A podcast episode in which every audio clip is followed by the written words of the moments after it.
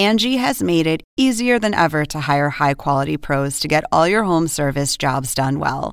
Just bring them your project online or with the Angie app, answer a few questions, and Angie will connect you with local pros who match your specific needs. Or book a service instantly at an upfront price. So join the millions of homeowners who use Angie to care for their homes and get your next home service job done well.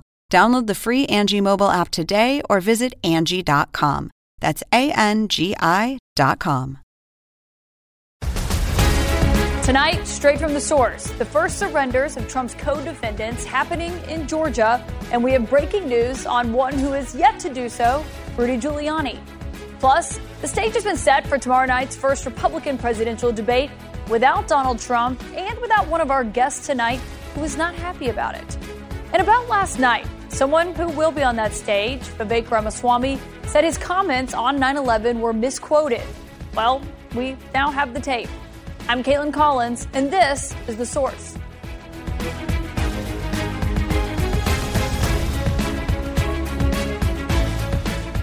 Good evening. We start with breaking news on Rudy Giuliani and when he plans to surrender in Georgia. It has been basically a revolving door of lawyers and defendants at the Fulton County Jail today in one of the most closely watched cases in the nation. Two of Trump's co defendants in the efforts to overturn the election in Georgia surrendered today. Several more agreed to bond deals that bring the deal there to about a dozen. One of them is a bail bondsman. Yes, a bail bondsman, Scott Hall. He turned himself in today along with Trump ally and lawyer John Eastman, who, as you may remember, pleaded the fifth to the January 6th Congressional Committee. But he said this outside the jail today, standing next to his own attorney. I'm here today to surrender to an indictment that should never have been brought. I am confident that when the law is faithfully applied in this proceeding, all of my co defendants and I will be fully vindicated. Do you still think the election was stolen? Absolutely. Absolutely. Still. No question. No so, question in my mind. No question in his mind. Meanwhile, we have new reporting tonight on who has been helping Rudy Giuliani, and it happens to be an unindicted co conspirator in this case, who I should note is also not an attorney. He is the former New York Police Commissioner, Bernie Kerik. This may not come as a surprise to you if you've been following our exclusive reporting that we brought you here on The Source last week regarding how Giuliani went to Mar a Lago on what appeared to be a fruitless mission a few months ago to ask Trump to help pay for his legal bills, something that didn't work out. We have even more news on Giuliani tonight. And for that, I want to go to CNN's Paula Reid, who is live outside the Fulton County Jail. Paula, uh, you have this breaking news on Rudy Giuliani. We have not seen him yet at the courthouse. What are you hearing from your sources? Well, we expect we could see him tomorrow, Kaitlan, because we have learned that Giuliani is scheduled to meet with the district attorney here in Fulton County tomorrow. Our colleague Zach Cohen and I have learned that Giuliani will travel here to Georgia tomorrow with Bernie Kerik. Now, he is, of course, the former New York police commissioner. He is not a lawyer. He is also an unindicted co conspirator in this case, but he is a longtime friend of Rudy Giuliani's, and he's been helping him try to find a lawyer something that has proven challenging given Giuliani's seven figure legal bills that remain unpaid. Now, it does appear that at this point, they have been able to find an attorney with a Georgia license who is at least willing and expected to help them tomorrow with the bond part of this procedure. And it's unclear, though, if this individual will be representing Giuliani throughout this case. Now, I am also told that Giuliani would like to negotiate his bond and then do his surrender all before former President Trump shows up here in Georgia on Thursday. As you and I reported, Kaitlan Giuliani uh, went to the former president pleading for help with his legal bills. And as of now, he's only received a small portion of what he owes. And that, of course, wasn't from the former president, but from a political action committee affiliated with the former president. Yeah, so even though he, he's showing up tomorrow, as you're hearing, it's not even clear if he's got a, a full time attorney in this case yet. Is that right? That's right. We know that he needs a Georgia attorney, someone licensed in this state, to help him with the bond paperwork, to sign that. It does appear that they have someone who's agreed to do that, but at this point, it's unclear if that individual is willing to represent Giuliani throughout this case. Again, it's unclear if he can even pay an attorney at this point, which is part of why Bernie Kerik uh, has agreed pro bono to help uh, his old friend, try to, to help him through this process, find somebody who would at least get him through this initial step. Because remember, he has a deadline of Friday at noon, or he could potentially be detained. Yeah, Mark Meadows also has that noon Friday deadline, just like everyone else, and to show up or either risk being arrested.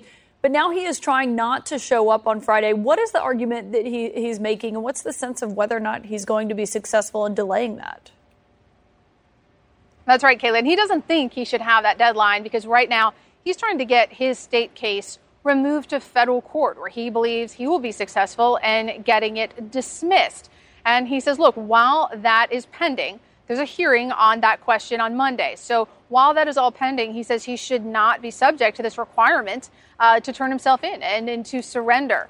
Now, it's unclear, Kaitlan, if he is going to be successful. We know that former Justice Department official Jeffrey Clark is also making an attempt to this exact same thing. And at this point, it's, it's just unclear. But look, while this works itself out, the DA has until tomorrow to respond. He likely, if he has to surrender, wouldn't do so until Friday, until we have more clarity on what the federal courts think of this request. Paula Reid, great reporting. Thank you. And of course, I should note no one who has been charged in Fulton County in this case has yet to set foot actually in a courtroom. But we all are already seeing some of the very distinct game plans that are taking shape in terms of the defendant's legal strategies and what those could look like. Let's put this in football terms. Mark Meadows, that Paula just mentioned there, and Jeffrey Clark are trying to run what is known as an end around by basically wanting to move their cases to a federal court and out of state court. That's in hopes of ultimately getting it dismissed. John Eastman, meanwhile, that you just heard from there outside the courthouse, is calling basically for a fair catch by waving this off as just performing his ethical duty as an attorney. Meanwhile, former Georgia Republican Party Chair David Shafer, he's looking for blockers, claiming that he was just acting at the direction of then President Donald Trump. I'm joined now by a pair of former federal prosecutors who, between them, were part of the Watergate and January 6th investigations on Capitol Hill, Nick Ackerman and Temidayo Aganga-Williams. I won't ask you to make any football analogies, but Timodayo, I mean, with Meadows and, and Jeffrey Clark both trying to, to make this push from state court to federal court, we know what their end game is. But if they are successful, does that mean the entire case could potentially move there? You would only move those particular defendants who asked for removal. So, for example, if the court allowed for Mark Meadows or Jeffrey Clark to be removed federal court, the remaining defendants would stay. One thing I would note that a Jeffrey Clark could be looking to do is not necessarily aim for dismissal, but is for separation. Because if Jeffrey Clark moves his case to federal court, he could have a trial by himself which I think would dilute some of the power of the RICO case that Fani Willis has put together because she might not be telling the whole story. She's telling just the Jeffrey Clark story, and that might be less powerful. Oh, that's really interesting because it wouldn't be the entire, you know, enterprise as she has basically framed it. Exactly. It would be a, perhaps a limited scope of evidence, which I think a jury might not find as compelling as one where President Trump sits at the top and you have this sprawling enterprise. Seeing the big picture. And Nick, what do you make of what you heard from Paula there. Rudy Giuliani, he's expected to go tomorrow. He wants to do the bond and turn himself in all in one day, but it's not even clear that he has an actual full time attorney in this case. No, and I don't think he's going to be able to get one very easily. I mean, he has to be able to pay a lot of money up front to some attorney to represent him in this case. I mean, I think he's looking at a minimum of five hundred thousand to seven hundred thousand dollar upfront retainer to whoever is going to take this case. I mean, it's a very serious case. It's going to go on for a very long period of time. Um, and nobody's going to want to be the last victim in the crime wave here.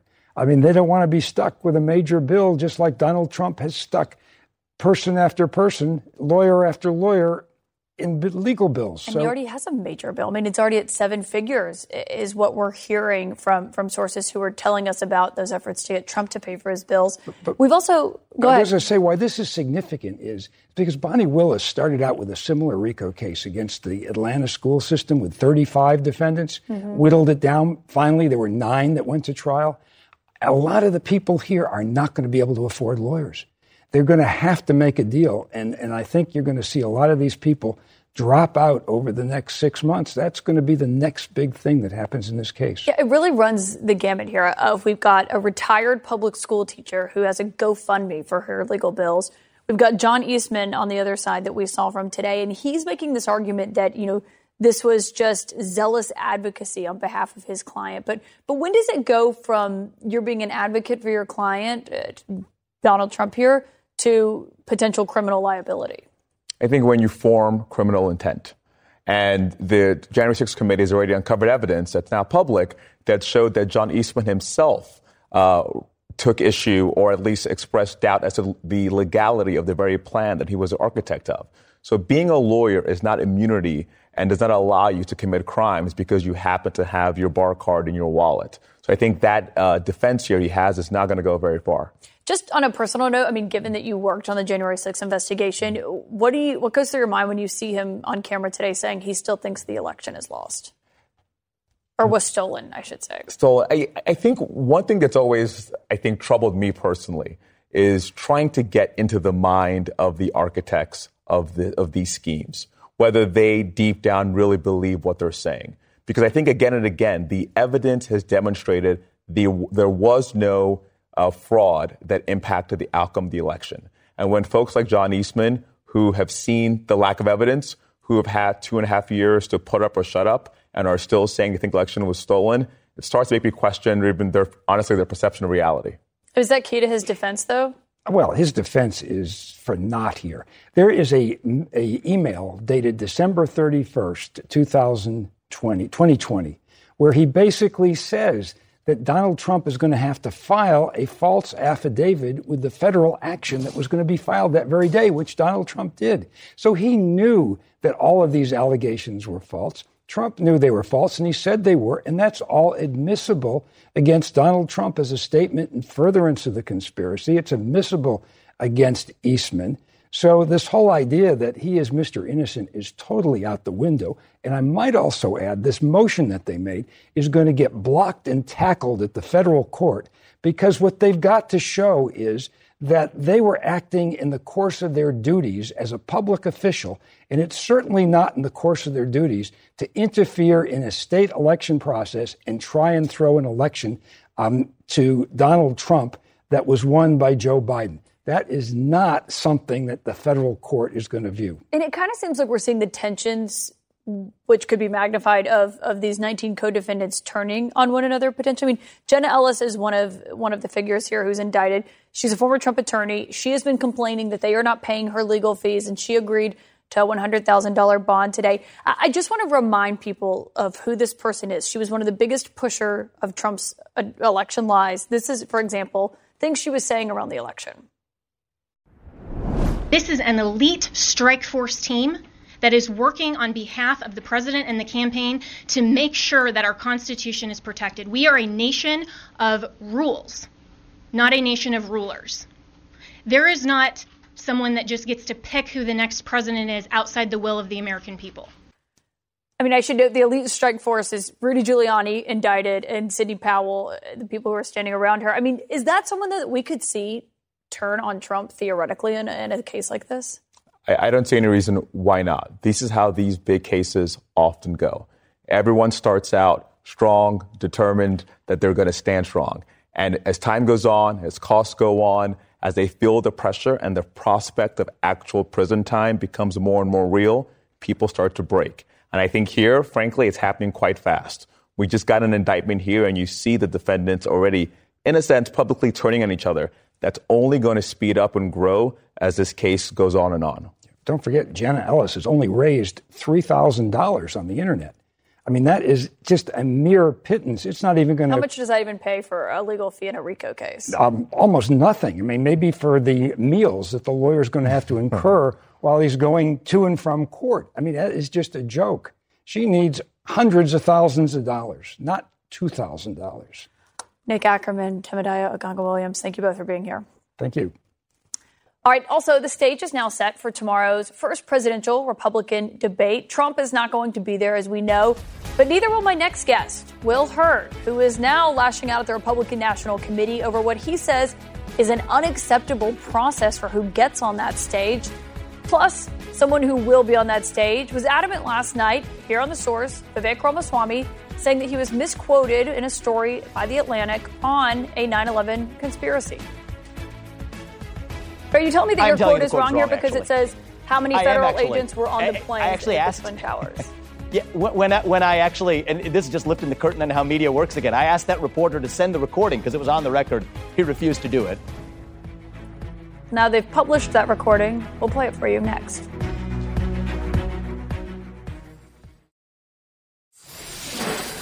We now know what the stage will look like and who will be standing where tomorrow night at the first Republican primary debate happening in Milwaukee. Eight Republican candidates have qualified. That's according to the Republican National Committee. Florida Governor Ron DeSantis and entrepreneur Vivek Ramaswamy will be center stage right there. One person who won't be on that stage tomorrow night is former President Donald Trump. He posted in, in today instead saying, quote, I will be very busy tomorrow night. Enjoy. I want to get straight to the source with the Republican presidential candidate and former Texas Congressman Will Hurd, who is also not going to be on that stage tomorrow night. You were pretty confident that you were going to make it what happened? Well, eight national polls, eight state polls that had us meeting the, the, the requirement, and some of them were cherry picked. Uh, one, for example, uh, in essence, was uh, the RNC said it had too many Democrats and independents in the in the in the poll, and I'm shocked. I'm like, well, aren't we trying to grow the party? Um, that should be something we should be encouraging. And I think this is one example of why the RNC and why the GOP hasn't won a nationwide pop- popular election in over 20 years. Because and basically, they argued that the the polls needed to have a certain amount of mm-hmm. likely Republican voters. Absolutely. And, and, and I believe, and most people would believe, that anybody who'd be willing to vote for a Republican is a likely Republican voter. And that's where that's how we're going to grow the party. Uh, that's how we're going to beat Joe Biden in November. Uh, that's how I continue to win as a black Republican in a 72% Latino district. And, and look, you know, the, the, the decision was made. You know, we tried to articulate why we should have been on there. We're moving on. But here's some good news. And I'm tied in New Hampshire with Nikki Haley and, and, Mike Pence, the former VP, a former UN ambassador. Both of them have been in the race much longer than I have. Um, I got to the 40,000 thresholds and probably will get to the 50,000 threshold by the end of the week. So if po- folks still want to help, hurdforamerica.com um, and at least invest $1 to help us hit those goals. And, um, and so we're, we're growing, we're, we're moving. And, and what's, what we're learning is that people want someone who's not afraid of Donald Trump and who's articulated a vision on the future, and who also recognizes uh, that 9/11 was real and wasn't a hoax, right? Like that's if I was on the debate, uh, Vivek and I would have had some issues with that, especially when you think about the 3,000 people that died on that day and the thousands that were injured. It's just unacceptable. I want to get to that, but you're saying in this race is what you're telling me right now. Absolutely. We, we have the resources, we have momentum, people are excited. A lot of our supporters are upset um, about what happened, and we're going to drive on. Yeah. Um, and so, so we're, we're undeterred. This is not going to stop us um, because the, the stakes are too high um, for us not to, to, to for us to, to, stop. And so we're going to continue, and, and, people want someone who recognizes that we need to have unprecedented peace at a time there's uh, the Chinese government trying to surpass us as a global superpower, where we have to have a thriving economy at a time when uh, new technologies like AI is going to impact everyone. Our kids need to have world class education. These are the issues that people talk about and ask me when I'm crisscrossing the, the, the, the country. And, and, look, Iowa's another example. People talk about how I went there and I spoke the truth. I said Donald Trump's running to stay out of prison. Uh, we're you got see, booed. We got booed. Um, but guess what? We went back and we got we got cheered. And so, you know, the Des Moines Register headline was from from boo, from jeers to cheers, right? So we're moving in the right direction. I'm excited, and we're going to press on. And you said at that moment, whenever you said you know, Donald Trump is running to stay out of prison, in your view, you said it's the truth. You need to hear it. I mean, what do you think does need to be asked on that stage tomorrow night? Look, I think what needs to be asked is how are people going to manage a complicated economy when you have artificial intelligence, quantum computing, synthetic biology? And today, we can program DNA like we can program computer code, right? We have to be prepared for that. How are we going to make sure that we rebuild our alliances to take on this threat of, of China? How are we going to repair a relationship with Mexico? Uh, the, the, the bilateral relationship between the United States and Mexico is the worst it's ever been.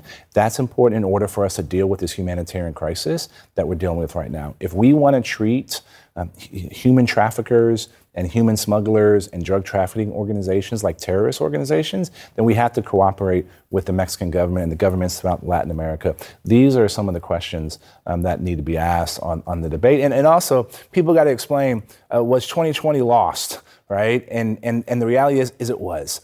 Donald Trump lost the 2020 election. It was not stolen. He was incapable of growing the Republican brand amongst the largest growing groups of voters. And if we don't recognize that, and if the person who's the GOP nominee doesn't recognize that, then we are giving four more years to Joe Biden, and that's unacceptable, and, and, and America deserves better. You mentioned Vivek Ramaswamy. He once said it would be an embarrassment and uncourageous for Trump to not show up to the debates. Last night, he said he's fine with Trump skipping some of them, but coming to, to some others. Why do you think Donald Trump is not going to the debate tomorrow night? Well, Donald Trump's not going to the debate tomorrow night because he doesn't want to have to defend uh, his record of losing. Donald Trump has not won an election since 2016. He lost the House in 2018. He lost the Senate and the White House in 2020. And he prevented a red wave from coming in in 2022. He doesn't want to have to answer that. He doesn't want to have to answer to the fact that all of his legal problems are self inflicted. When you know you have classified documents, we're not debating whether or not he had classified documents. Turn them back in. Why are you hiding? Why were you trying to keep them? What did you do to protect that information that you knew you had in your possession? You lost the 2020 election. Don't call a state official and say, hey, find me votes and, and get someone to, to, to break the law when you knowingly knew you were asking them to break the law. Don't do those things. And he wouldn't, we wouldn't be in this position.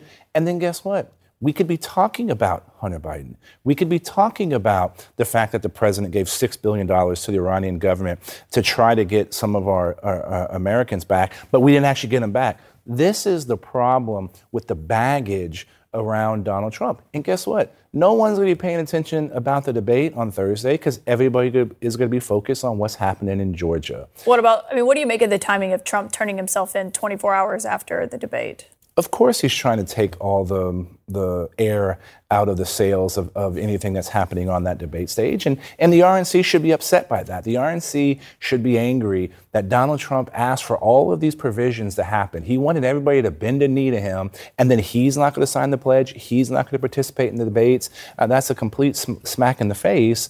And, and, and folks should be angry and upset by that. And you just mentioned Vivek Ramaswamy, and we had him on last night asking about these questions. Comments he's made twice now on 9 11, gave him a chance to explain himself. I mean, what would you say to him about those comments if you were on stage with him tomorrow night?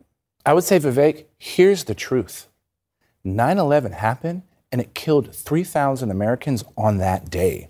And anybody who is running for president of the United States should recognize that and defend our nation against potential attacks like that. And using this issue as a way to try to get clicks is just completely unacceptable.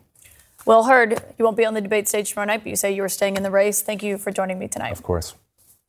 And up next, we'll go back to Georgia, where some Republican lawmakers are finding new ways to go after the district attorney, Fani Willis. Our next guest has insight into how they are trying to do that using a new law that was championed by Governor Brian Kemp.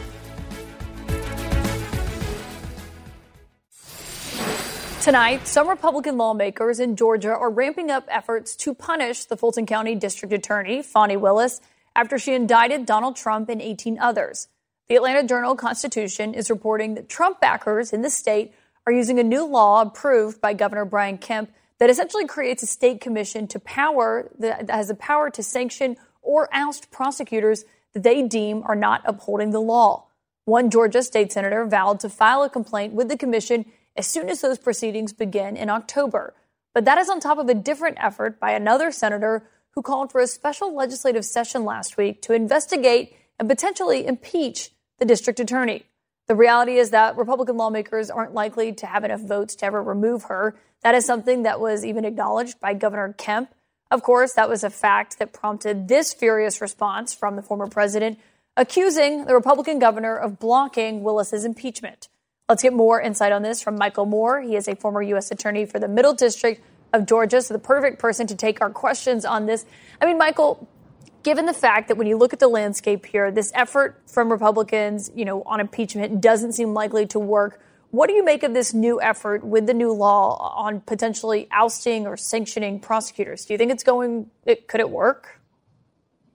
Well, I'm glad to be with you. And I really think this is just an effort to get some press by a young senator from the North Georgia area. He shares the area with uh, a certain representative from this state who likes to sort of throw some bombs like this. This is going nowhere. There is a law now on the books that the Republicans pass and the Republican governor signed that that creates an independent commission to to look at, at prosecutors' duties. And interestingly enough, the law requires actually prosecutors to consider every case for which there is probable cause. Well, the grand jury in the Trump case has determined by issuing the indictment that there is, in fact, probable cause to move to trial. So the the sort of the nonsense rhetoric that we're hearing in this request for a special session because this particular senator doesn't like Fani Willis's decision to move forward. Well, she is in fact bound by the new law that the Republican legislature passed to move forward with the case. And so, so uh, this this is just an effort to, to to to make noise. Essentially, what you're saying here is what they're trying to do is the opposite of. It goes basically completely against what this new law actually states that prosecutors in the state must do. Is that right? Yeah, I, am saying the hunter got caught by his own trap in, in this case. And so the law requires the district attorney in this case to consider the, the charges and, and, moving forward. So it's it, it's it's clear on its face. I mean, what's interesting is the Constitution of the state of Georgia sets out the, the formation and the creation of the district attorneys, and the voters elect those in each judicial district. And so this is an interesting time when the the Republicans have decided that uh, they think that they know better than the voters in the district, and so they should be able to come in and change the person who won that election. Who does that sound like? And so that's uh, again, this this was a political stunt. It's a political stunt now. It's going nowhere. There are some district attorneys in the state who have brought suit, uh, claiming that in fact this violates their the duties that they have under the Constitution as well as their First Amendment protections. Um, the the and, and, is is backlash, I guess, for uh, some effort by the district attorneys to look at classifications of crimes and make decisions on whether or not they're going to move forward, and which is clearly within their discretion. So, I think what we're hearing now about the Trump case and Fani Willis is just noise, uh, and I think it's interesting that how it sort of all come back to roost. Does it go anywhere at all? I mean, you, you say you don't think it ultimately will be successful, but can they can they start the proceedings? I mean, what could this actually look like in October? I don't think there's a chance in the world they'll have a special session about this. Uh, I, you know, if they want to make a complaint to the body of the, the prosecuting attorney's council and to the governor's office and ask that there be a commission look into it, I'm sure he could write a letter and have a have something initiated like that if you want to call it a start to it. But I, I just don't see it moving anywhere at all. I don't think it's going to have any effect at all on the timing of the case. I don't think it's going to be an impediment to moving forward. I think there are plenty of other obstacles that we've talked about that may come into play there with appellate courts and things like that. But this effort to have the district attorney removed, uh, I, I, think, is uh, is a non-starter. Uh, again, it's a it's a it's an effort that the Republicans made to try to campaign on, you know, a, a sort of an anti-crime uh, move forward, and they pushed this bill through. Uh, and now, you know, this is this is the outcome. What do you make of Trump? I mean, he's going after Brian Kemp, saying that he's blocking the impeachment of Fani Willis. I mean, it, it seems like a lot of that has to do with what appetite Republicans in the state can do with that. Yeah, I, you know, I'm not surprised to see some of the shots back against Kemp or other people in the in, in this case, and I certainly don't think that the district attorney is uh, particularly bothered or certainly not immune from these kind of shots back from a defendant in a case. This, this happens from time to time. The question is whether or not other Republicans will, will, will get on board. Um, and, you know, you saw this, frankly, if you think about back at the time of the impeachment, uh, after January the 6th, you know, you, you, had folks who were sort of hiding under their desk and counting on the police to protect them from the mob. And then when uh, it came time for impeachment, they didn't have the courage to vote for. So, you know, consciences ebb and flow and backbones seem to grow at certain times. And this is this is one of those instances, I think, when you know the Republicans will. Um, right now, they're circling the wagons a little bit. We'll see as this case moves forward. Michael Moore, thank you for joining me tonight. It's always a pleasure. Thank you. Is the world's richest man making the Pentagon a little nervous? A new explosive expose that says Elon Musk holds growing influence over the war in Ukraine and is also chatting it up with President Vladimir Putin. Ronan Farrow joins me next. Since the start of the war in Ukraine, one man has controlled the country's access to the internet Elon Musk. And a new report details just how expansive the billionaire's influence really is, not just in Ukraine, but also inside the U.S. government. In his latest piece for The New Yorker, which he worked on for the last year, Ronan Farrow writes that current and former officials from NASA to the Pentagon and even the FAA told him that, quote, Musk's influence had become inescapable in their work. And several of them said that they now treat him like a sort of unelected official.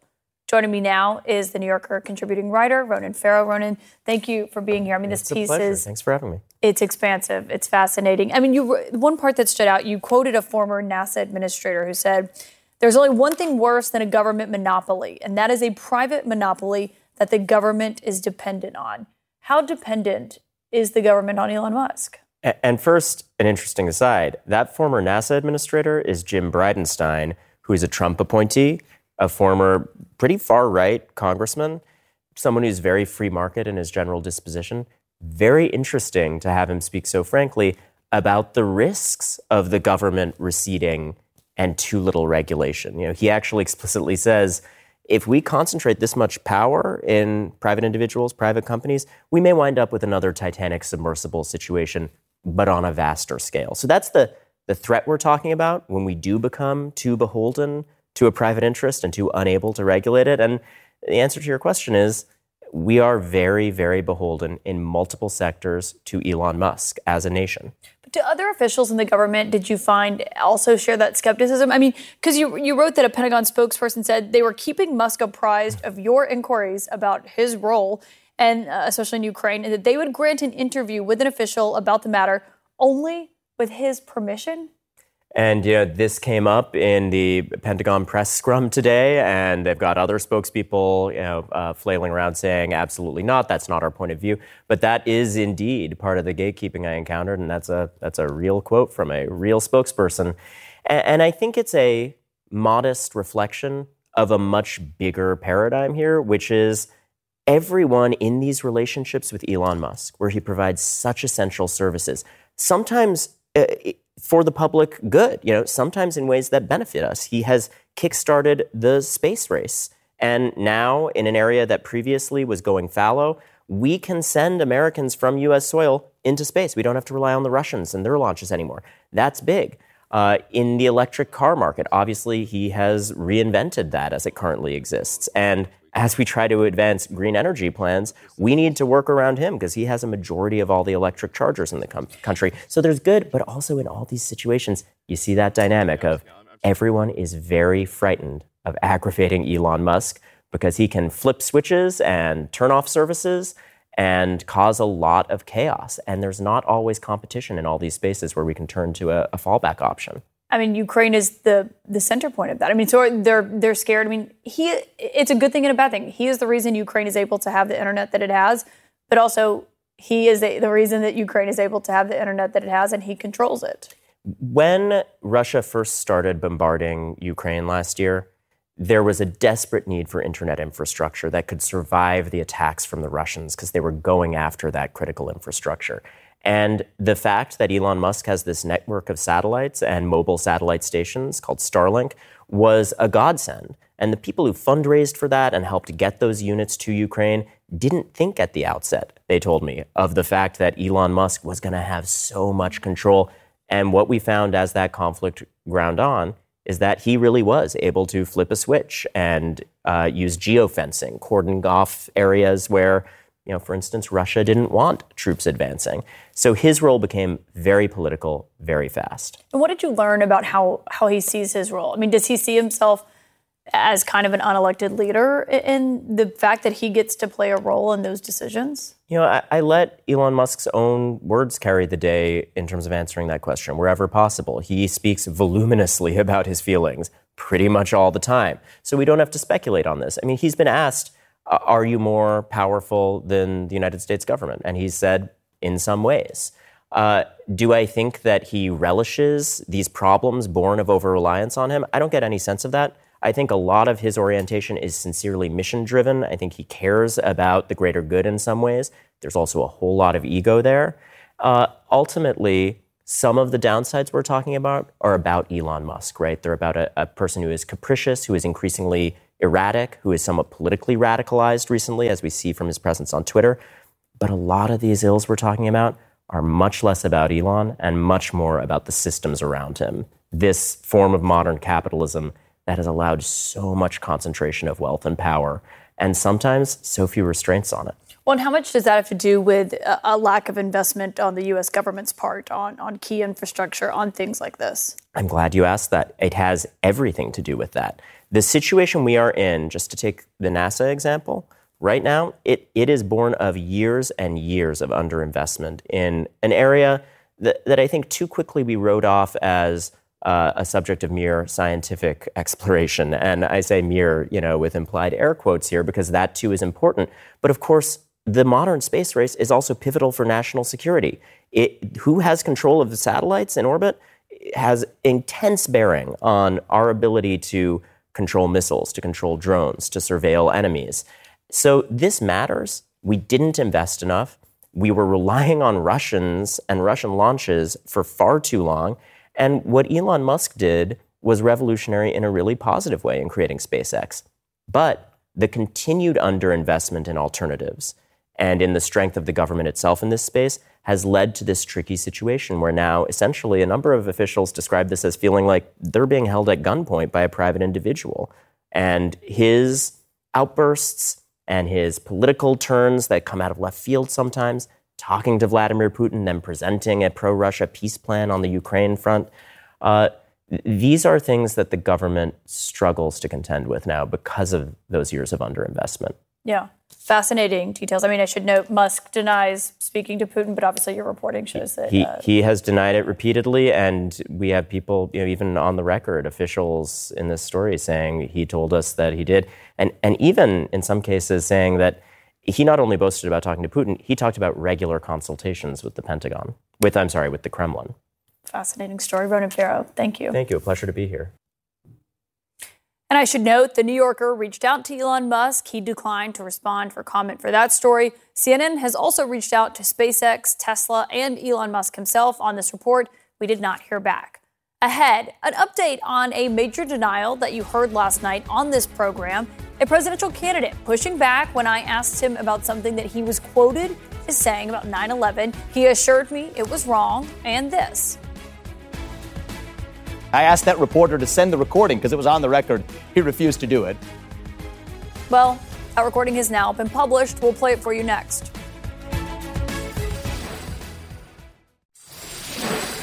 About last night, Vivek Ramaswamy said something that it turns out wasn't true. You're saying that you were misquoted here. So we will take you at your word. Yes. You're saying you're, that you were misquoted here.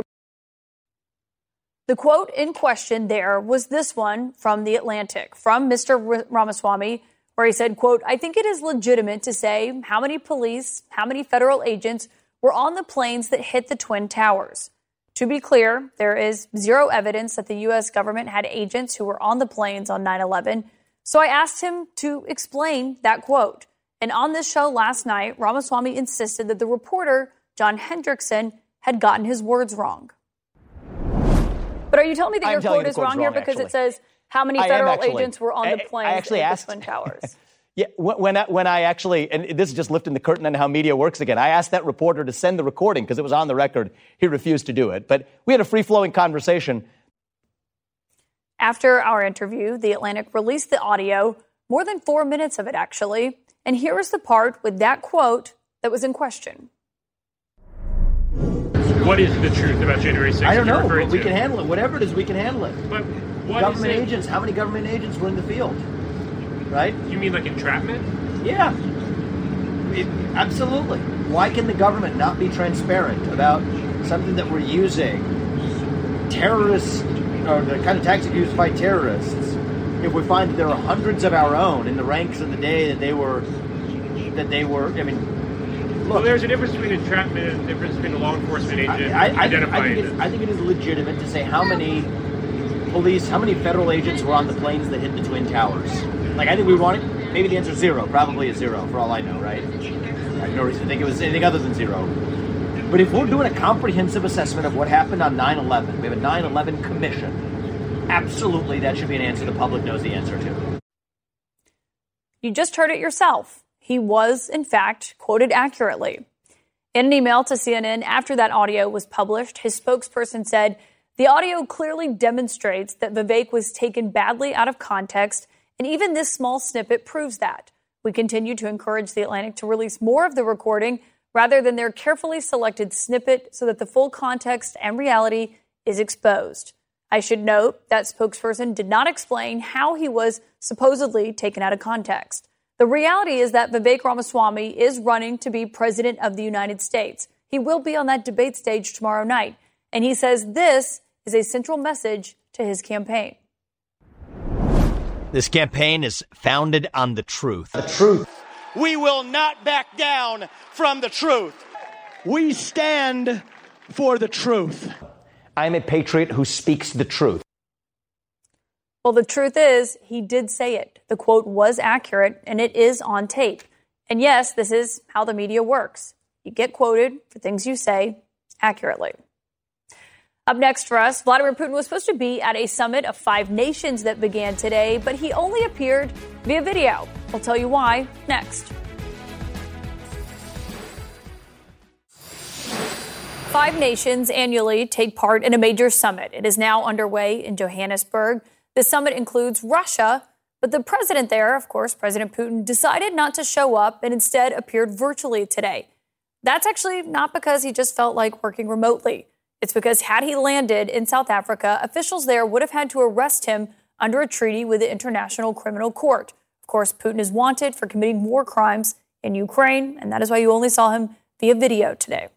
Thank you so much for joining me. CNN Prime Time with Abby Phillip starts right now. Hi, I'm Ben Mankiewicz. On this season of The Plot Thickens, we're exploring the world of renegade movie director John Ford. Ford was a living legend, a cinematic giant, and also a notorious egomaniac who could unload on actors. You'll hear from the best of them John Wayne, Jimmy Stewart, even Ricardo Montalban. Find out how Ford's legacy survives his personal demons. The Plot Thickens Decoding John Ford, hosted by me, Ben Mankiewicz. Listen now wherever you get your podcasts.